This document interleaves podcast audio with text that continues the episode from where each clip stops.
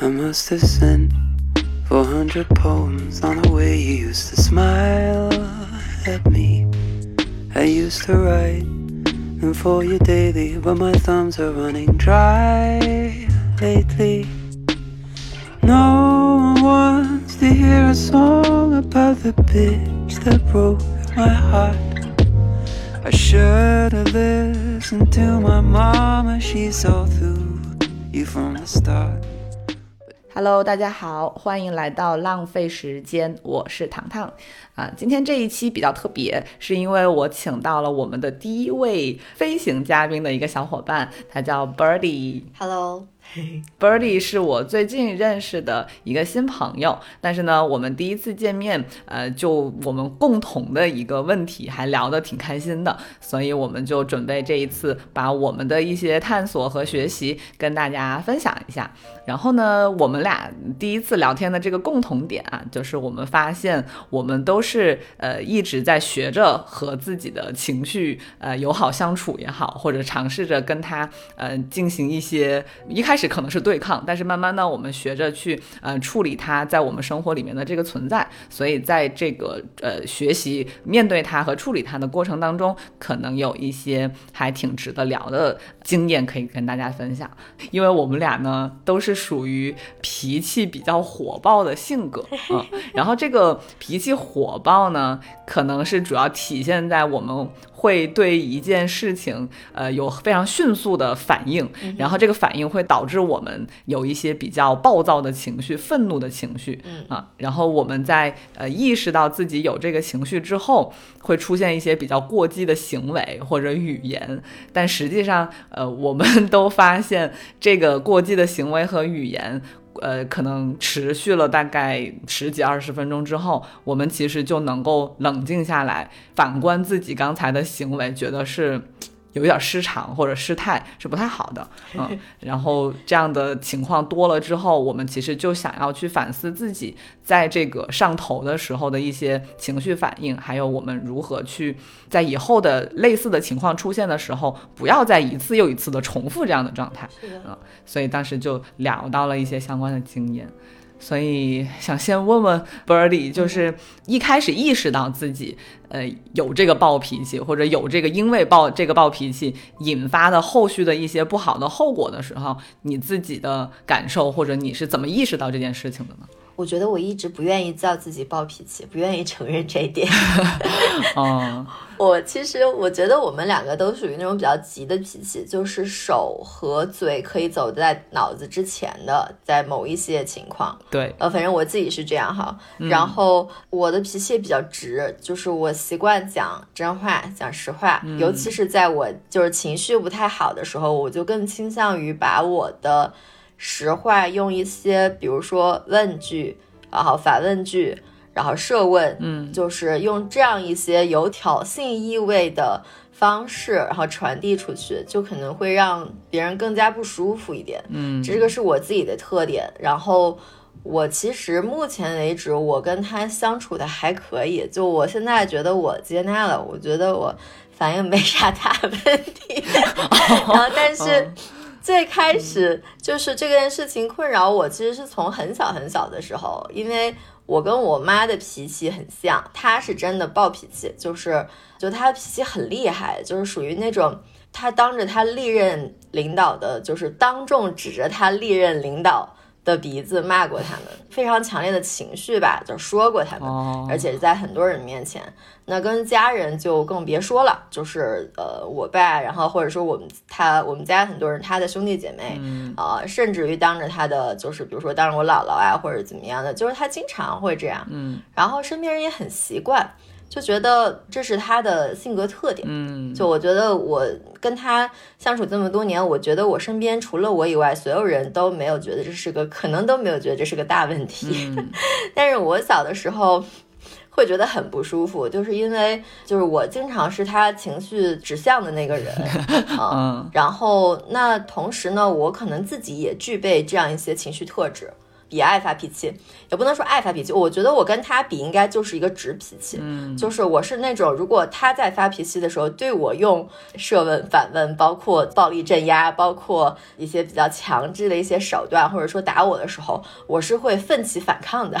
就是我绝对不会就是直接屈服。但这样的长时间过来，我会发现，我到现在为止，我会对那种。非常大的拖拉椅子的声音，或者身边非常大声的这样一些声音很敏感，嗯，而且我对别人在我身边突然大叫或者突然间叫我也非常敏感，我会被吓到，嗯，也是长时间到现在，我会发现我非常不喜欢这个特质带给我的影响，嗯，就是你不觉得他这个脾气是 reasonable 的，嗯，然后你也不觉得他这个宣泄方式是 reasonable 的，但是他你就是这个方式的承受者。那么我其实是非常不喜欢这样一种承受的感觉的，所以说当我同时具备了他的某些特质，可能远远没有他那么严重，因为我问过很多人，我爸爸或我身边的很多人都说我跟他的脾气一点也不一样，就我不会那样子去宣泄我的情绪，但是嗯，我还是具备了一些特质，比如说我们讲话都一样的，非常的犀利。当我同时是受害者，然后我也有可能会是。就我握着这个武器，我也可以做个施暴者的时候，我就会对施暴这件事情非常介意。嗯，我被这件事情伤害比较多，所以我并不希望我拿着这个武器去伤害别人。这可能是我面对这个脾气的问题，就是最主要的一个点。嗯，明白。所以其实就是你从很小的时候意识到自己不想要成为一个同样的施暴者，所以你其实有意识的在。呃，但是当时其实也不算克制吧，只是你能意识到自己有可能会用同样的武器去伤害别人的时候，你可能在当下，对吧？快要发脾气的那个点，或者是发过之后，我不知道是哪个点，就是你会意识到自己是在施暴了，所以想要有所改变，然后有所反思。我觉得其实单纯，我觉得我有这个武器本身就已经吓到我自己了，就像核威慑一样。对。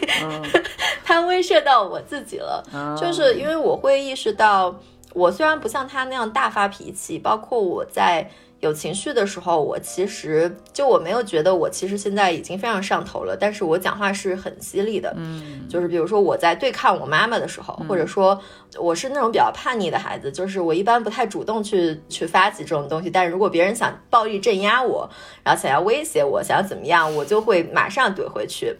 或者说，我也会用就是很强势的方式去去面对这些东西。嗯，就是这种时刻，其实我很小的时候我就意识到，就是我跟我妈妈很像的。嗯，就是我也挺厉害的。但是到大了，我觉得其实是在我创业的时候，然后包括我创业前后的亲密关系，就是开始的我现在这段亲密关系，让我逐渐意识到，就是我开始想要正视这个问题了，就是我真的有这个武器。就我真的有这个威慑，这个威慑可能一定程度上也是必要的。就是，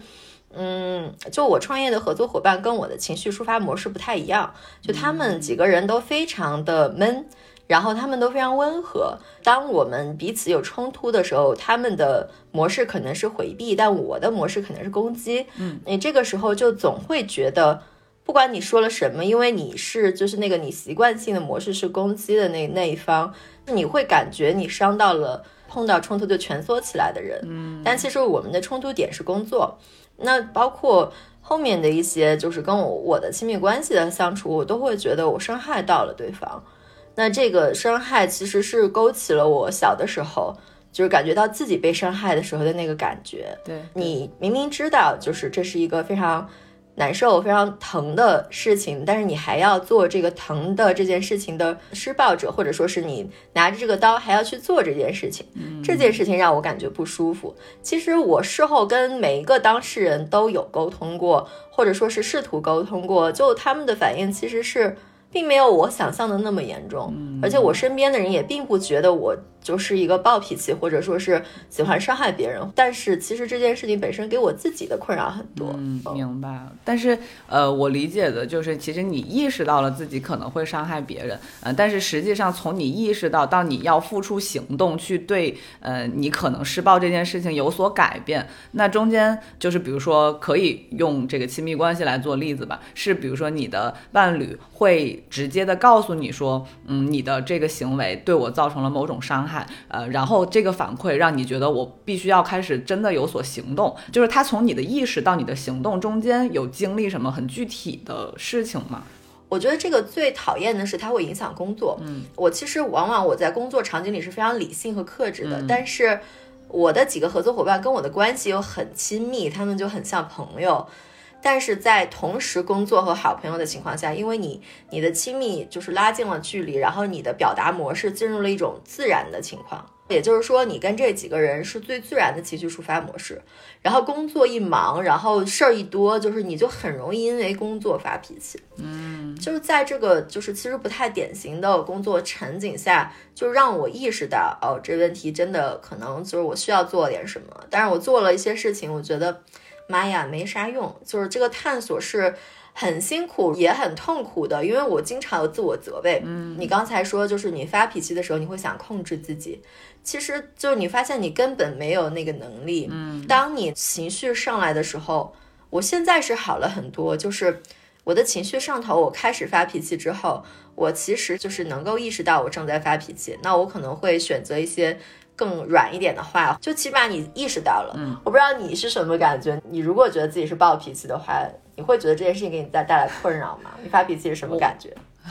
我可能跟你的那个表现方式比较相反，就是我可能更多的是我自己着急，就是我的那种着急。比如说我在工作上遇到一个我觉得特别不合理的事儿，或者是嗯，他出现一个障碍挡住了我的工作进度，然后我可能更多的是一个嗯自我攻击或者自我抱怨的行为，我可能没有一个。外界的对象去发泄这个东西，因为可能在我的工作场合，可能还不像你跟你的工作伙伴、同事还是朋友。就我相对来说，在工作场合，我会保留一点理智，就不会真的把我的这个情绪呃发出去。但如果正好。呃，这个时候有一个我的呃，就是工作环境之外的人是正在跟我聊天，我就会开始噼里啪啦跟他。那我不是冲他发，但是我就会把我现在所有的情绪，就是倒在那个，比如说微信群里面，我就说很多，然后群里面也就是安静，可能跟你在现场发的那个感觉是一样。但是我当下就会，嗯，在实际环境里没有出口的情况下，我就会开始骚扰我的朋友们，我就说这个事情太不合理了，然后就开始噼啪啪啪啪，然后可能发了。十几二十条，然后他们可能就会过很久才回我，所以就等到他们回我的时候，我可能也冷静下来。但是当下的时候，嗯，就如果有一个跟我同样处于这个境地的同事，我们俩可以一起去聊这个事儿，可能还好。但如果没有，我就可能会用这种方式去发泄。但其实你发完之后，嗯，我就是会退回到冷静的状态下的时候，就觉得呃，好像是不是也没有必要。但是就像你说的，我在处在这个生气的当下。的时候，很很想控制我心里的那个怒火，而且我发现，哎，怎么别人跟我同样处在这个问题中，别人怎么没有这么过激的行为，就会显得我自己很蠢。但是你就是控制不了嘛，所以，呃，当时我们俩凑在一起聊这个事儿的时候，我能够感觉出来，你平时的表达方式是会。至少在表面上会比我要直接，或者是有攻击性很多。就是我其实从你的语气，对，还有你的表达方式，我能感觉出来啊。但是我可能跟你不一样的就是，呃，我的那个呃外露的那一部分会没有你那么犀利或者那么有刺，对。但是我会把这个东西，第一就是我我能感觉到我的心跳在急剧的加速，然后我整个人就烧起来了，然后烧烧起来的过程当中，我就需要去倾诉，或者是有一些不冲任何。人，但是就会有脏话出来，就我可能是这样。对，我想问一下，你跟你比较亲的人，比如说亲密关系或者跟父母，然后跟好朋友也是这样吗？就你也其实不会当面冲他们发火？呃，对我很少。我我的那种感觉是，如果这个人跟我呃，比如朋友关系够近，我可能问的方式会更直接。这一点可能就有点往你那个方向靠了。嗯嗯，但是我在亲密关系里就会更不一样，因为我好像面对我的伴侣的时候，我更容易。往一个把我所有的情绪在当下这个我觉得我说出来一定会引起争吵的这样一个时刻，我会把它收起来，因为我第一我怕我表达不好，然后我会破坏这个关系；第二就是我觉得我表达不清楚，在上头的当下我整个逻辑是乱的，所以我在不同的时场合面对不同的人，呃，其实的反应都不一样。但是我觉得有一个核心点就是我。本人，我能感觉到我的身体内部正在烧嘛。然后这个烧的过程当中，然后有的时候就呃跟朋友说出来了，但跟伴侣我就会收起来。所以我们俩可能在这个方面是不太一样的。对，我记得你说你之前说你在生气的时候，如果想要开口说话，可能就直接哭了。对，是的，是的，对，呃，就是我可能从小，呃，我们家的交流模式就是，如果我一旦做了，呃，让他们觉得不合适的事情，然后就说来，我们不会骂你，我也不会，他我从来没有挨过打，我也没有被他们就是很，不管是语言暴力或者身体暴力，其实都没有被这样对待过，所以他们的方式。就是来，我们坐下来好好的聊一下。但是这个东西给我造成的阴影就是，但凡我们家。就是我现在听到一个通知说，来，你到客厅里来一下，这个对我来说是最大的阴影。然后我就会带着满身的压力，我就坐到这个客厅的时候，其实当下我就是一个非常害怕的状态。然后我知道接下来肯定要面对一场冲突，我在臆想这个冲突的时候，我就克制不住的想要开始哭了。所以说白了，他们说的语气并不算强硬吧，他们只是有一种说，来，我们来分析一下，你跟我们讲讲你为什么这样。但是就哪怕是这种语气，在那个场合下，我都受不了，我就会觉得我被质问了。然后你们现在是在用语言给我施压，然后他们说其实没有那么严重，为什么？就是我们其实只是想跟你聊一聊，并不是想要真的责备你，或者真的觉得你做错了多大的事情。但是我当下就是为了回避这个跟他们很平静或者很理智的对话，我就会有一种。哭出来，然后哭出来之后，你越哭，你越说不清楚话，然后他们也不知道你是在怎么想，所以他就会导致这个交流是有障碍的。嗯，我我能想起来的这个过去，可能我就是让我在这个面对冲突的时候无法非常理性的回应的这样一个场合，大概是这样的。我其实觉得，作为一个小朋友，其实他很难理性回应和表达清楚自己。是的，就是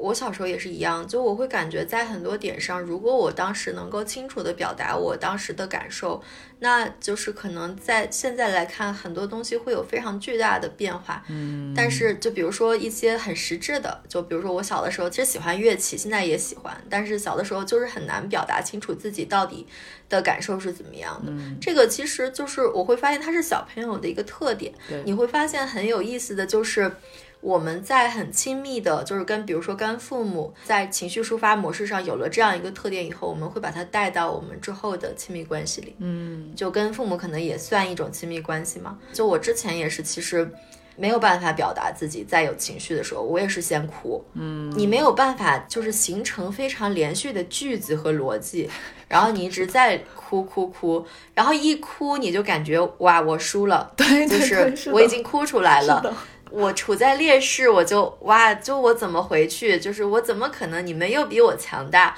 我又我现在又哭了，我怎么来组织我自己？我怎么把我自己 build up？对，就会有一个这样的过程。我会发现后面到蛮大的时候，我才开始有能力，在我一边哭的时候，一边开始叙述我的想法。嗯，是有一次我印象非常深，是我三十岁以后，因为我那会儿刚刚过三十岁生日没有太久。嗯，我跟我一个好朋友。朋友在表达一件事情，我其实是在语言里是有攻击的，但是在开始攻击之前，我就已经开始哭了，就我感觉到很委屈，我觉得我被不公正的对待了，嗯，开始哭以后，然后我就开始做一些表达，然后表达的也不是很清楚，但反正我在说，然后说完了以后，我那一刻突然之间意识到对方什么也没有做错，嗯，然后我就跟对方说了一下，我说我意识到其实你没有做错任何事情。这可能是我自己的原因，然后也可能是我自己的情绪，可能我比较在乎你，然后我感觉到这件事情是怎么样的。但是你跟我说完了以后，我觉得其实你并没有做错什么。但是你虽然你没有做错什么，但我现在真的感觉还是很委屈，我现在还是感觉很难受。就我需要你陪我待一会儿。就我觉得那一刻是我人生中第一次非常清晰的感觉到。我虽然在情绪很上头的情况，但我能意识到这件事情到底是怎么样的，并且能够表达的出来，是在三十岁之后。觉得，哎，但是我我还挺好奇的，就是你说，呃，你哭完，你你说完之后，你其实意识到他没有做错什么，但是一开始引起你委屈的这个点，是因为他说了什么话，还是说只是你幻想出来的某种他的态度？你的委屈是从何而来的呢？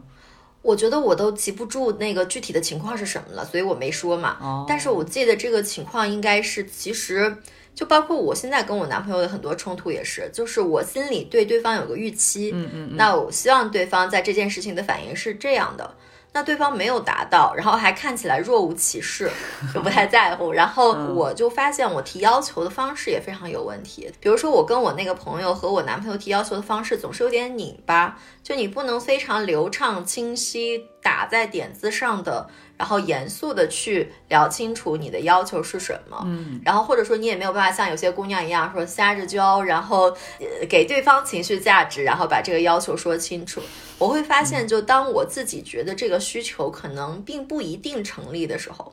我发现这个可能是社会对女孩子的规训，还是说怎么样？就我总觉得我的需有些需求不正当，嗯我是花了蛮长时间会发现我有需求就正当，哦哦，不存在什么正不正当。明白。但是嗯就是我会发现，我跟我那个朋友，包括现在跟我男朋友，经常的这个情况也是，嗯，我以一个很拧巴的方式提出了一个我觉得可能并不正当的需求，这个时候我心本来就是虚的，啊，那么对方再没啥反应，然后 或者反应很大条，然后你就生气了。嗯我不会说把这个事情变成一个隔夜仇，或者这件事情就变成我跟这个朋友就没有相处的余地了，或者说就我们就断交了。就我不是这样的人，我会想方设法让他知道我现在情绪很差。啊。或者说我针对他的情绪，因为我其实很少很少针对朋友有什么情绪，嗯。这是唯一一次我有印象的，就是我针对朋友的，而且是以这种比较激烈的方式表达出来的。我其实一般跟朋友有什么事儿也就聊一聊过去了，嗯。我就会发现当时的我就像一个小朋友一样，就跟我小时候一模一样，或者说比我小朋友还能小时候还能勇敢一点，因为我小时候不敢承认，不敢承认对方没有错，不敢承认我现在很虚弱，我也不敢承认我这个需求就是怎么怎么样，就其实都不敢承认。嗯然后那那个时候我就会觉得，哦，我都三十多岁了，我居然第一次在做这件事情，嗯就是承认自己是懦弱的，承认自己有的时候是不对的，你是可以犯错的。嗯然后你承认对方根本没有犯错，但是你就胡搅蛮缠了一番，但是其实你是就是一切源自于你内心其实需要对方，嗯就是它其实是一个非常简单的需求，就是人与人之间的好朋友与好朋友之间的连接。嗯，然后你可能有一些就是你没有表达清楚的需求，对，然后引起了你自己内心拧巴的情绪。我明白，那其实就是以前发脾气的时候是不会想到这一层的，是不是？你你可能当时被那个情绪冲昏了，然后你发出来了，你可能也没有那么清楚的明白说，哦，原来是我自己的某个需求没有被满足，然后其实对方也不知道我有这个需求，呃，所以才会导致会引起后面一系列的问题。是的但可能成长到某个时候，呃，你跟小时候的一些经历联系起来之后，然后再去相对客观的去看待你面前的这个人到底有没有做真的让你生气的事情，好像突然那次没有联系起来，哦，就是哦那次还没有发生后面的事情，是前几年的事情。哦，那就我我我拿三十岁作为一个时间点，是因为我迷信的，就是知道了，就是人类的这个不迷信啊，这是个科学，就是人类的杏仁核成熟大概是二十五到三十三岁。或者说二十几还有到三十三岁，我忘了。嗯，然后我就觉得我的杏仁核可能在三十岁左右的时候才开始逐渐成熟，就是这样。对我其实之前发脾气就跟你说的一样，就是我跟我之前的男朋友，我就觉得就是发出去就发出去了，但你回头一想，根本就对方那块儿是空白的，嗯，嗯。你不知道就是在这个两个人的脾气过程中，那对方心里是怎么想的，他怎么看待那次吵架，啊，或者怎么样的，对。你呢？嗯 没有，我我再多问一个问题，那你当你发现对对方那个时候是一片空白的时候，然后你冷静下来，你其实是会跟他去复盘这件事情的，是不是？就听一听他当时的感受，不不不，也不会啊我是 我是说，我现在回头会想到对方当时是空白的。我当时就是在那些官司里的时候，完全没有意识到这一点。啊，我觉得我那个时候就是处于一个心理成长混沌期，嗯，就完全没有。我其实跟你提过，我并不想成长。我到现在这个状态，我其实不是我自己想要的，它是它自己就开始了，就是你没有办法控制它，你没有办法停止。你觉得这个东西其实挺可怕的。就是我 跟我之前的亲密关系发脾气的时候，他们就是认错，就是不停的认错，不停的打电话，不停的认错，不停的哄，嗯，就是哄到我开心了，然后那我可能才开始讲我为什么不开心，嗯就我才会告诉对方，嗯然后我我就开始指责对方，然后说完了以后，这事儿也就过去了。就是我就感觉对方在这整件事里好像没有存在感。对，除了少嗯数的时候对方会 argue，但是也不是很在点子上，你就感觉俩小孩儿是吧，吵架都吵不到点子上。对对对，但是就是我是觉得对方肯定是有不适的，因为我我现在回头看当时的那些事情，一定也是源于我并没有能力表达我的需求。对是的，你根本就没要求对方那样，那对方做不到太正常了。是的，是嗯，就你不能按自己的理想或者自己舒服的模式来要求别人嘛。对，但是当时完全就意识不到，而且我觉得对方肯定是受到了一些攻击和伤害，但是他们可能也意识不到为什么。嗯就我到底发生了什么？嗯，所以说我们彼此都处在就是俩小孩儿，就是之前就的关系都是就是小孩儿跟小孩儿，小孩儿跟小孩儿在互动。嗯，所以所以没你你也没有遇到过一个前任，就是会呃，他把你哄好了之后，愿意跟你去聊一聊，说，哎，当时你会出现这个情况，是因为我没做对什么，还是你有什么需求？就也没有人其实去探索过，呃，或者是双方一起去探索这件事情到底背后的那个东西是什么？其实也没有吧，因为都是小孩儿。我觉得其实我也不好，当时我跟他们其实一样的，我们没有很努力学习怎么去爱别人。嗯，我我觉得我和我的前男友们在就是感情里的付出都是很足的，我们很希望用自己的方式，或者说用对方想要的方式为对对对方好，嗯，就是也会花很多精力在爱上。但是并没有花什么精力在如何爱，就是，嗯，我们那个时候可能就不太会去研究，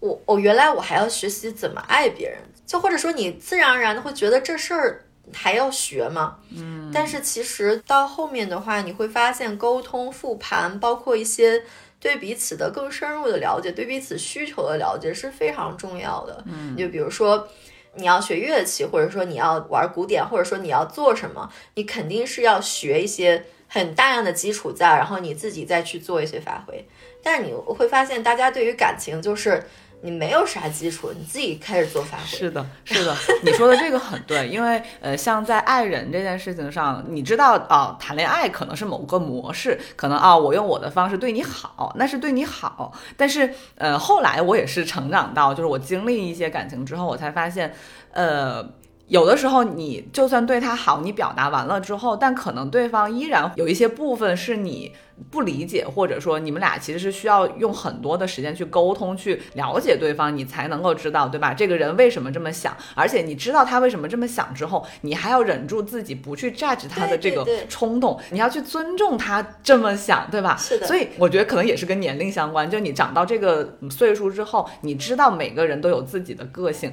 每个人之所以是这样的，肯定都是有原因、有道理，并且你爱他，你就要爱他的所有嘛。对，但是你在这个实际的关系里面，当你真的和他在某些方面有巨大的差异，出现冲突的时候。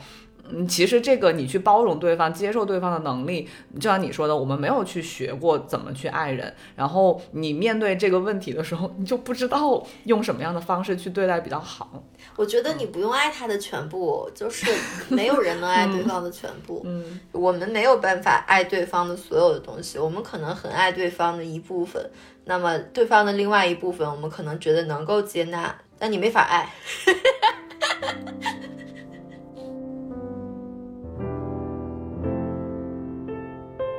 比如回到我们刚刚说的，就是为什么在呃以前，比如说你发脾气，或者是有一些呃没有意识的时候，你当时不会去反省这件事情，但可能你到了某个阶段，就像你说的，你可能不是主动的想去寻求这个解决办法，或者是去好像真的去研究这件事情，但可能你的成熟度到了某一个程度之后，你再去呃复盘当时的事情，你才能够有一个相对清晰的逻辑去嗯，去，看出来当时对吧背后的那个东西是啥。但其实它好像也不是我们，能够掌控的。对对对。如果你不是已经活到了这个岁数，但也也不是说多大岁数，但如果不是到了这个人生阶段，你就算把你再次放到这个情景里面，可能当时你依然还是会做一样的事情。嗯，就是我觉得年纪和岁月真的可以做很多很多事情，但我这几年的成长可能也跟很多综合因素有关。就像我刚才跟你说的，就是因为我大量的接触心理学、心理治疗的东西。对，就你学这个东西，就是你自己的东西也会往出冒。对对。然后我也在一个就是心理公司嘛，就是其实你每天接触的都是这些。然后我男朋友，我现在男朋友还是个心理咨询师，我们俩这复盘的频率非常的 密集。嗯，他。你会觉得他本身就带着那种自我成长和就是你去挖掘自己心里的很多要素，就他本身就带着这些东西在这个关系里，嗯，其实这些东西都会影响你的状态，或者说影响你的自我成长。对对。不过我感觉，当然一方面我是觉得我一直对心理学相关的东西很感兴趣，但是我没想明白我的那个就这个兴趣的开头是出现在哪儿。就比如说我可能也是在自己遇到成长过程当中的一些问题之后，然后我为了寻求一些答案，所以我可能我有意识的去看一些东西。但比如说我感觉啊，每一个对心理学感兴趣的人，可能都会经历这样一个阶段，就是你在一开始接触呃往内看的这个过程的时候，你第一就会像你刚刚说的。你才会会把你现在的一些表现跟你小时候的一些经历联系起来，这可能是第一步。然后你可能发现了自己的某些特质是跟这个原生家庭有关系。之后，比如说我当时有一段时间就会沉浸在。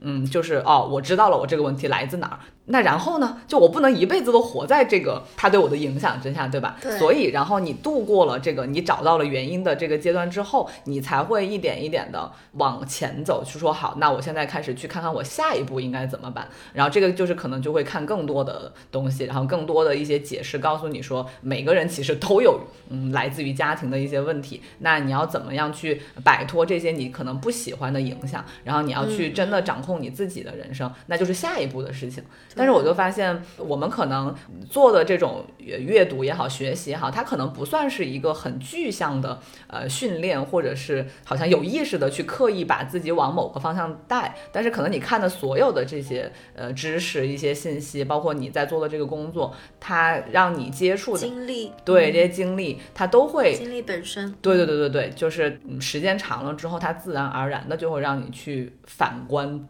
自己之前的一些行为，还有一些思维模式，对，所以回到最开始说的那个所谓的嗯脾气上的这样一个 反思，就你现在其实成长到这个时刻，当下你在发脾气的时候，已经能够意识到自己现在这个脾气又要上来了，然后你好像是不是已经可以作为一个，也不能说旁观者吧，但至少你有意识到我现在已经。要马上要开始这件事情了，那我告诉自己，嗯，这个东西要来了。但是实际上它来还是得来，但是至少在来的这个过程当中，你不再像以前那样，就是完全被它控制，或者是被它牵着走吧。我不知道这么理解对不对？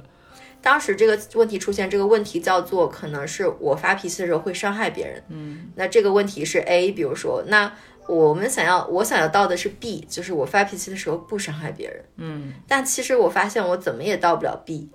那就是现在的情况是我发现有一个 C。嗯，这个 C 是我会开始理解我自己，说我当时为什么会火大，我是因为可能我表达需求的方式不对劲，我觉得我的需求不正当。那我为什么觉得我的需求不正当？我的需求应该是正当的。其实它是非常简单的人类需求，它不是说。要杀人放火的那种需求 就是他非常简单的人类需求，就是需要可能需要一些支持，需要一些鼓励，或者说是需要男朋友在具体一些点上怎么怎么做。那其实它是非常私人的，就是可能别人不会这样，这有这种需要，但我真的就有。那对方跟我处在这样一段关系里，其实我这个需求。是正当的，我男朋友也会反复说，就是你如果有需求，在我们的关系里，它就是正当的。我从来没有觉得它不是正当的，它能不能满足是一方面，但是它正不正当是另外一件事情。我会发现，我现在在 C 上花的功夫比较多，是我反复去理解我自己，嗯，就是我为什么会。生气，我为什么会发脾气？我为什么有这个需求？那这个我为什么觉得这个需求是不正当的？嗯，我为什么发脾气的时候想的还是别人呢？不是我自己？就你会试图去理解自己这个个体，嗯，也就是说，我现在在 C，那其实我会发现很奇特的，就是当你开始理解自己和接纳自己，包括你当你开始思考。我这个情绪是从哪里来的？对方的哪些话、哪些行为引起了我这个情绪？那这个到底是对方的问题，还是说我自己这边有问题？嗯，就其实你你想来想去，就开始去试图理解自己的时候，你在 C 打转的时间越长，你会发现你离 B 越近，你其实越不会那么轻易的把脾气发出去。嗯，那我现在就主要是面对亲密关系的时候，就我现在跟他发脾气的时候，我会在开始不舒服的时候，或者开始发脾气的时候，就意识到我现在在做什么。我还是会发这个脾气的，我不是不会发这个脾气的。我觉得我没有办法说完全改变自己，对，就我不会那么情绪化的讲话，然后我不会讲那么多为了戳对方为目的的话。我其实会讲很多自我反思的话，嗯就是我会在我讲话的时候，在我发脾气的时候开始自我反思和开始自我理解，嗯，就我开始理解我自己。为什么这件事情戳到我？嗯，经常会我们吵着吵着，现在我就开始发现自己自相矛盾，发现自己没说对。包括其实我觉得我男朋友在就是我们两个吵架的这么长时间来，他其实也开始越来越就是以一个更舒服的方式在面对这个冲突。对，虽然他还是很讨厌冲突，就是他会说，就如果能避免就避免一切冲突。但我其实面对冲突的状态，我不知道为什么，就是可能跟就是一直以来有关，也可能跟模式有关。我总是觉得这个冲突是一定会发生的，那它发生了就发生了，反正我二三十分钟真的我自己就下去了，嗯，我就过去了，就是我我就完全可以去做其他事情。但是就是他的话，他就会难受很久。我其实之前也也想过，就是从对他好的角度出发，就我怎么做能让他更舒服一点，去面对我们的冲突。我会发现我做不到，你很难为了别人，你就算你很爱他，你很难为了别人的不舒服而委屈自己，或者说是而去压抑自己一直以来的模式。我我上次有跟你说过，就是我在我现在就是很有脾气，我现在马上要开始冷暴力了，或者我马上要开始发脾气的时候，我那次第一次是我当时在想，我的这个即将冷暴力，或者说我即将发脾气，我自己的怒火堵在这里，我其实是不舒服的。嗯，然后我当时就在想，那我现在可以做点什么让我自己舒服一点吗？嗯，然后我就想了半天，我就想到春天嘛，因为我买了一些菜，就是你会觉得那个东西就是绿色的东西，让你看着很舒服。嗯，包括你手上去做点事情，就是我是一个比较热爱手工的人，然 后你手上做点什么事情，你也会感觉舒服一点。然后我就跑出去去把那个菜做了，嗯，然后做完了以后，然后我再收拾一下那些东西，因为大半夜的你也没啥别的可干的。如果是白天，我可能就出去玩去了。嗯，就是你做完了这些事情以后，你会发现，哦，还真的你那个脾气已经没有了，就是它已经荡然无存了。然后你再回头去面对刚才让你发脾气的那件事情，然后比较理性的跟别人说，就跟对方说出来，那这件事情到底是怎么样的？那我希望。你怎么样表现？对于我来说，如果对方这样跟我说的话，我其实也要考虑考虑，就是我到底能不能做到。你知道，人是这样的，就是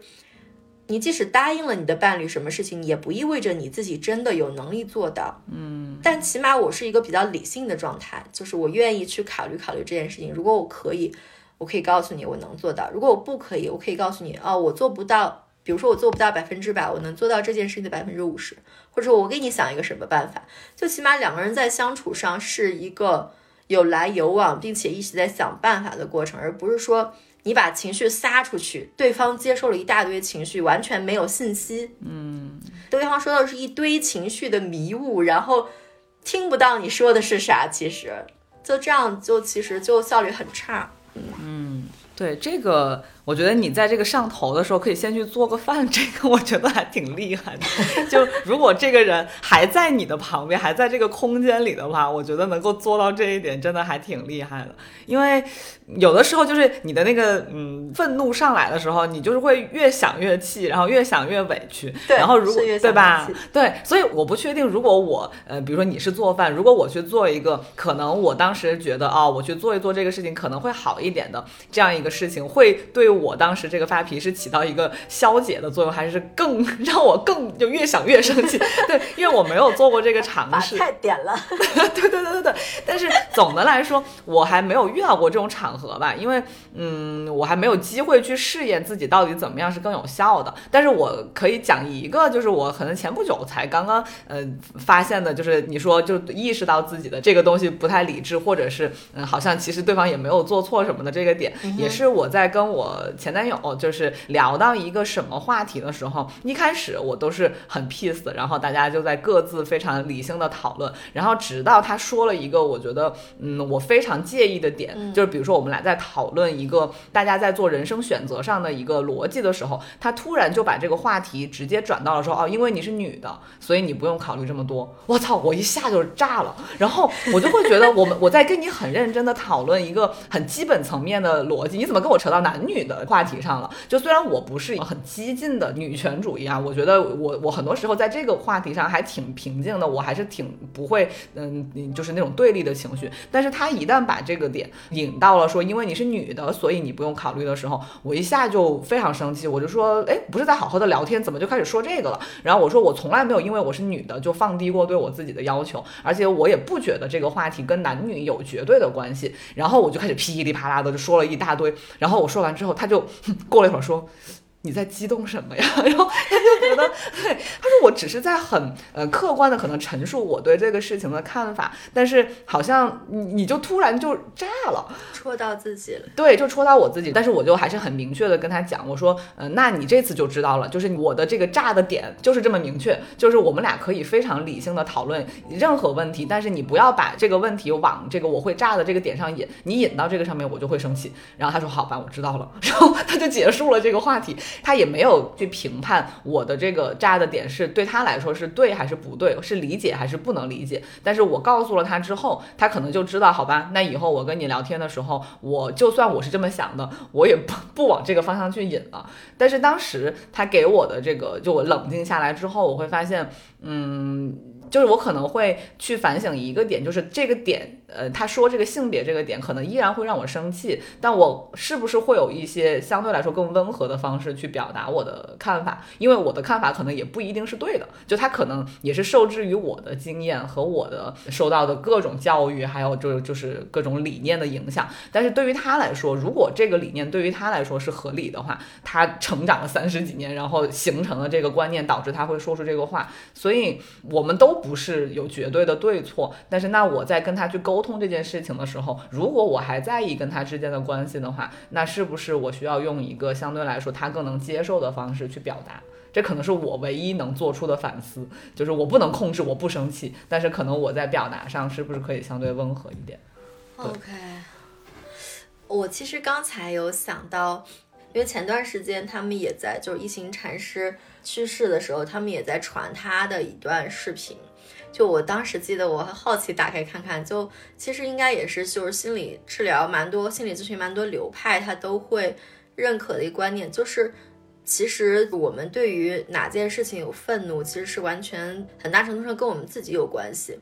就比如说，呃，同样的外部刺激，或者说是同样的外部的这样一些事件吧。比如说，同样是一件非常让人愤怒的事情，比如说老板傻逼，或者老板做了一件什么事情，或同事做了一件什么事情，其实不同人的反应模式也是不一样的，就生气的程度也是不一样的。嗯。然后我其实刚才就是听你描述你们两个那段也好，或者说是就刚才咱们聊到的时候，我会发现你会有一个。基本的基调就是希望这件事情更好，嗯，比如说我希望我的表达更舒舒缓，嗯，然后或者让对方更少不适，那么或者说是就是刚才我在描述完了以后，你会总结的时候，我记得你当时怎么说的，就是自己可以更怎么样，嗯。就我现在其实一定程度上，我在想，为什么非得更好？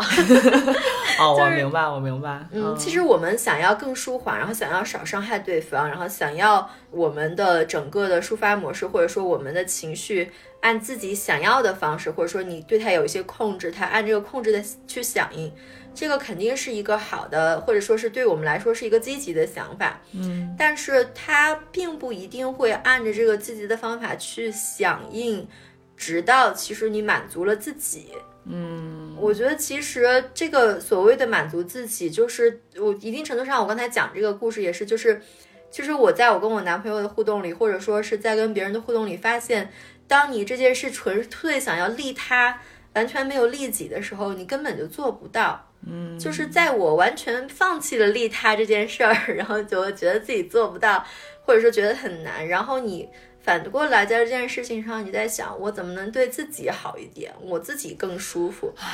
反而能达到就是 C 就是 B 这个目的。你通过 C 反而能达到 B 这个目的，就是通过利己，通过完全的。或者说是更多是自私的这样一些事情，就是你反而能达到这个利他的目的。嗯，那如果说按这个逻辑，你们两个在沟通的过程中，你怎么能让就是你的表达更舒缓一些，让别人更舒适一些？那首先就是你自己怎么能让你自己更爽一点？我明白了。哎，但是那我我先问这样一个问题，就是比如说我现在我觉得让我自己最爽的方式，如果就是攻击。对，如果他就是攻击，如果说是你明确的知道现在我就是攻击让我更舒服，你也会选择这种方式吗？就我之前跟你聊过，我可能跟我的原生家庭也会有一些问题，然后其实去年前年就是他这个问题爆发的时候，然后我今年回家的时候，其实这个已经开始缓和了，或者缓和的比较好了。然后我就会发现我攻击性很强，不管是对家里，还是说就是在日常生活中，在网上，或者说对别人，我会发现我之前的几个月攻击性都很强。嗯，然后我也会跟我身边人，就是亲一点的或者同事啊朋友稍微说一下，我最近可能攻击性比较强，我能感觉到非常强烈的，就是我自己有攻击性在往外冒。嗯，然后我就让他忍一忍，就那么发生了。我觉得我前段时间在某一个。线上社群的社交形象，可能是我这辈子就是攻击性最强、最 harsh 的时候。但不是说就是我不会骂别人，我是就他们说我像伊丽静 我一直在提问，因为我我其实我逻辑也还可以，就是我在讲话的时候，就一方面我了解的背景信息也多，然后一方面我逻辑也强。然后说句实话，我还真的打过辩论，就是你又有那种舌战群雄，然后群雄都讨厌你的感觉。啊，他们说看到我提问就害怕，嗯，就是就是我其实没有发脾气，嗯，但我能感觉到非常强烈的那种。攻击性，而且我觉得我其实后面有在群里非常详细的讲一下我的攻击究竟是针对谁的，就我不针对普通群友，我只针对这个项目本身和项目的发起者，然后他做事的这个方式模式，我也说了一下我为什么会有这样的攻击。嗯，那我也摆烂了，我就跟他们说，我说我现在在这个群里，就是我可能只想做这一件事，就是对这个项目挑刺儿。嗯，嗯。我觉得我其实，在前段时间就挺释放自己的攻击的，嗯，整个的过程都还挺不太像平时的自己的社交形象吧。然后我我我我最开始咱们俩聊天的时候，你你说你其实已经感觉到我的攻击性和就是我直白的程度是比你强的嘛？我不知道你怎么感觉到的，那那你其实就说明这东西你。多少也瞒不住嘛，就是其实我们俩面对面聊一次天，你其实多少就能感觉到了。对，就你去面对真实的自己，然后其实我我觉得我在那个群里做的不好的事情是，可能就是除了这个项目和这个项目的发起者本身有点倒霉，就是要接受这个东西以外，可能有一些群友遭到了一些流弹，但当然我没有针对他们做这样的提问。然后我可能做的稍微好一点的事情是，我有解释为什么这一切是这样子发生的。但是你这样回头去想，你是不是造成了伤害？你话是不是说了？那一定就是说了。然后就是他当时该有的效应就还是有的。嗯，所以说就是这件事情可以给我什么样的反思？我之后可以怎么做？这东西一定是存在的。就可能是对我以后的一个可以有的反思，但我觉得其实如果你就深究下来，你当时造成的伤害，或者说是你之前的攻击就是存在的，它就已经是存在了，你没有办法用任何方式去弥补它。但虽然我我没有觉得我做什么哈，我只是觉得这个是一个可以举例子的事情。就像我跟我父母，就是我的攻击性也是存在的。你可以从 positive 的角度讲，你们的关系很好，然后他很快就会弥合，他就是现在也弥合了。那你从 negative 的角度讲，就像小的时候我妈就是一直吼我，我现在会怕巨大的声音一样，它可能也有它的不可弥合，就是它不可挽回的地方。嗯，但其实就是我们生活在这个世界上，其实一定程度上是这样的，就是你举起手造成的一些东西，它可能就是。你没有回手了，就你没有办法再举起另外几只手，然后再去把这件事情捂住，或者把这件事情消磨掉。嗯，所以说，就是我觉得这可能是我们这种急脾气的人可能会困扰的地方，就是因为那些三思而后行的人，他们要后悔的事情可能要少一点。嗯，但就对于我自己来说。我觉得我不会要求自己那么完美，嗯，然后也不会要求自己没有攻击性。我可能就是一个自带攻击性的人，嗯，那我的攻击怎么能以一个比较缓和的方式，或者说是在社会化的过程中，别人更能接受，不会不对别人造成那么多伤害？嗯，那我觉得其实如果说我们都就是所有攻击性强的人，照着这样一个目标往前走，其实走不到头的。就是你可能并不能，就是按着这个利他的目标来实现这样一个自我的调整，嗯，有可能，嗯，就比如说重大人生事件，我觉得有可能可以，就是因为对于每一个人来说，重大人生事件都可能是一个自我调整的契机吧，或者是就是改变的契机，因为比如说这个伤害真的足够大了，就是或者说是就是你发生的发生在自己身上的事情，比如说抑郁了。比如说发生在自己身上一些重大的人生事件，这可能是改变的契机。但如果没有这样的事，就普通人在普通的生活环境里想要做到这样一些事情，我觉得其实首先你还是要想怎么。在心理上，尤其是女性，就是对自己好一点。对这个，我记得是上次我们第一次聊天的时候，其实也有聊到这个点。其实刚刚你在嗯，就是重新提起这个要对自己好一点的这个点的时候，呃，就是我会发现，其实上一次我们聊天的时候已经说到过这个点，但是我到这一次聊天的时候我就忘了。所以我我感觉我可能自己有一个自我规训的模式，就是嗯，当然一方面我是觉得我除了有攻击性这一点，我同时又很在意别人舒不舒服，所以。这两个东西同时存在的情况下，就会导致我很多时候是很拉扯的，而且会拉扯到就是不管是在工作场合，就工作场合，我能很明显的感觉到我会收起自己的相当一部分的攻击性，就是我不想要让别人那么不舒服，但同时就像刚刚我跟你表达的，我就会把这个东西冲我自己来，在我自己的这个内在的燃烧的过程当中，它其实对我自己是一种损伤嘛，然后别人其实根本不知道我原来内部在发生这么巨大的反应，然后这个是一个。我能够从你刚刚说的这个点里面，就是想到的其中一个点。还有就是，比如说在这个亲密关系里面，就像你说的，女性可能被规训的更多的就是女性要做更多有利于这个关系好的事情。那嗯，关键是这个关系好，它需要是两个人都好，它不是我靠自己的妥协或者忍让，对吧？它不是一个这样的逻辑。所以我可能以前，我甚至以前小时候就特别不成熟的时候，我谈恋爱，我其实已经发。发现了对方很严重的。就是一个事情让我非常不开心，但是我可能发现这个事情是通通过看他的手机发现的，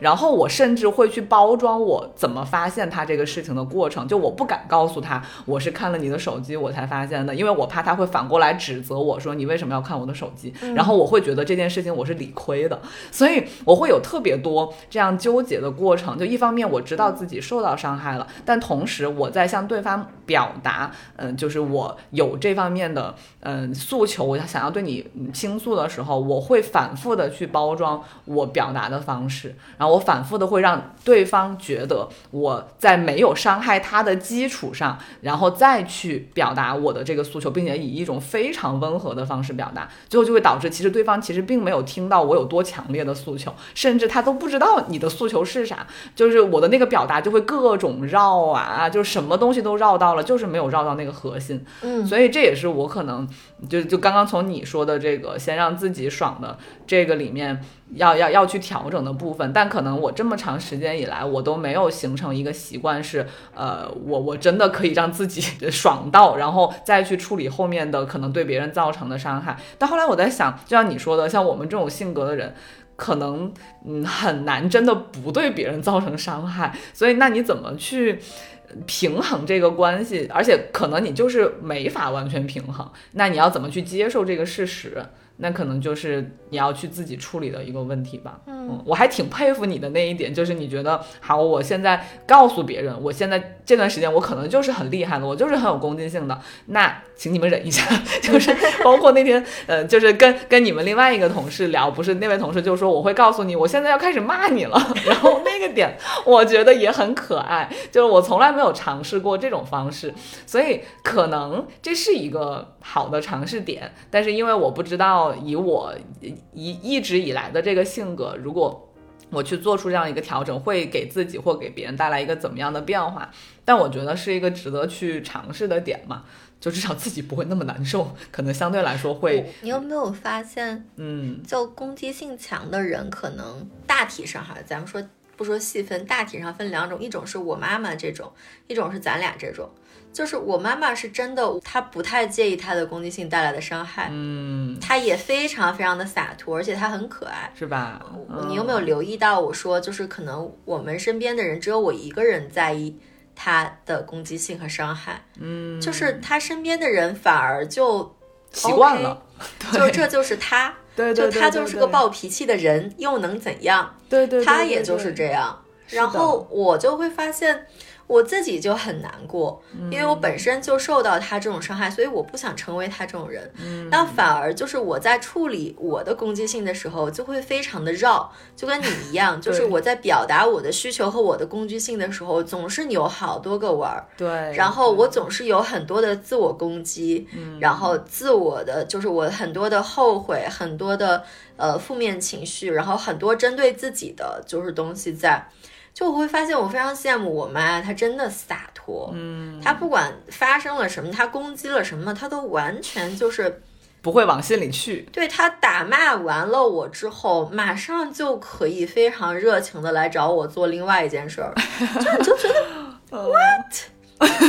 对，就是，但是反而他过得真的很开心，就是他也真的没有什么积累的情绪，他完全不积累，全都释放出去。嗯，但是大部分人我觉得根本做不到，就像你说的，就是我们总要找一些途径去更好的跟自己的攻击性和自己的脾气去相处。对，那这个相处就是有可能，比如说你身边的环境比较好，就其实我身边的人平时他有这个。心理准备一定程度上，就是虽然我平时不生气，但是他们能感觉到我平时就是讲话就是比较直的，嗯，有一点点攻击性的，嗯，我就会发现，我就算再想改，我用那个反问句、问句和起始句的几率真的就是很高，对对对。然后我非常非常不喜欢别人威胁我，但是我在亲密关系里经常威胁我男朋友。你就会发现这些点就特别有意思，就所以，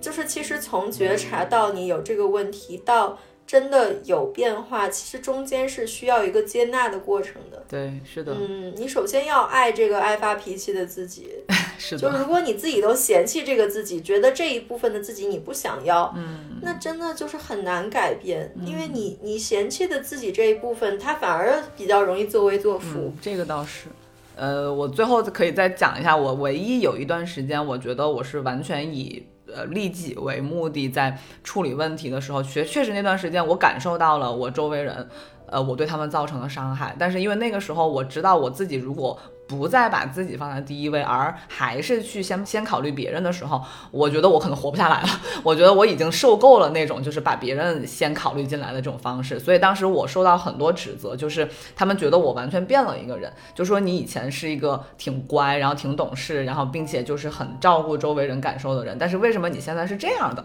或者或者就是你为什么一点都不不考虑爱你的人的感受了？然后那段时间我其实就是除了自己的状态不好之外，我还要一直赢。就就是每天听到这样的指责，其实是很难度过的。但我其实有点忘记我当时是靠什么力量撑过来的，因为我当时只是觉得，如果我再不关照自己的话，我可能就没有这个机会关照自己了，因为可能我就进入了另外一个就是我无法预知的状态。所以那段时间，我感觉我是扛着这个被指责自私的这样一个压力过来了之后，其实后来就像你说的，嗯，可能当时我做了这个尝试之后，发现我展现了自己最真实的需求和样子之后，虽然呃我周围的比如家人也好或者爱人也好，他们呃确实受到了伤害，但反过来，因为他们知道如果你不这样的话，可能你会更难受。那度过了这段时间之后，他们可能就能理解当时你为什么是用这种方式去表达自己或者去处理问题。对这一段嗯就是经历，我觉得还是让我挺有感触。但是过了那段时间之后，我好像又回去了，就又回到了那种觉得没必要，就是还是大家啊，大家都缓过来了，对，缓过来了，就又回到正常。就其实总体来说，我们被颠打着，不得不是在成长。我们也很 appreciate，我也很 appreciate 我自己的成长。嗯，但不知道为什么，在你刚才说的时候，我就在想，哎，不面对能怎么样？对，又又怎么样呢？哎，好像是不面对能怎么样？不成长能怎么样？老子就喝酒了，今天喝，明天也喝。对对对对对。呃，就是今天跟 Birdy 第一次聊天，就聊得还挺开的哈。其实我们一开始选择这个从暴脾气、从这个攻击性入手，其实是想讲一讲，呃，我们是在这个成长的过程当中，怎么样意识到了自己的这个问题。嗯，但是其实到现在，我们也没有完全的跟他和谐相处。但至少我们，呃，在意识到自己又要出现啊暴脾气或者攻击性的时候，我们会，嗯，从自己的角度去找一些方法，嗯，去。呃，尽量不对别人造成那么大的伤害，或者不对自己造成这么大的伤害，这就是我们现在能够做到的事情吧。所以未来会发生什么，我们其实也不知道。但是人的成长总是需要时间的嘛，那我们就走着看看吧。不成长也没关系。对。不用非得成长 啊！对对对，我为什么老是要把结尾收在一个积极的口上？行，对，不成长也没有关系，反正就是成不成长，大家自己自己舒服就可以。但我们提供其中的某一些视角给大家参考吧。嗯，好的，那就先这样吧。好，拜拜。好，大家拜拜。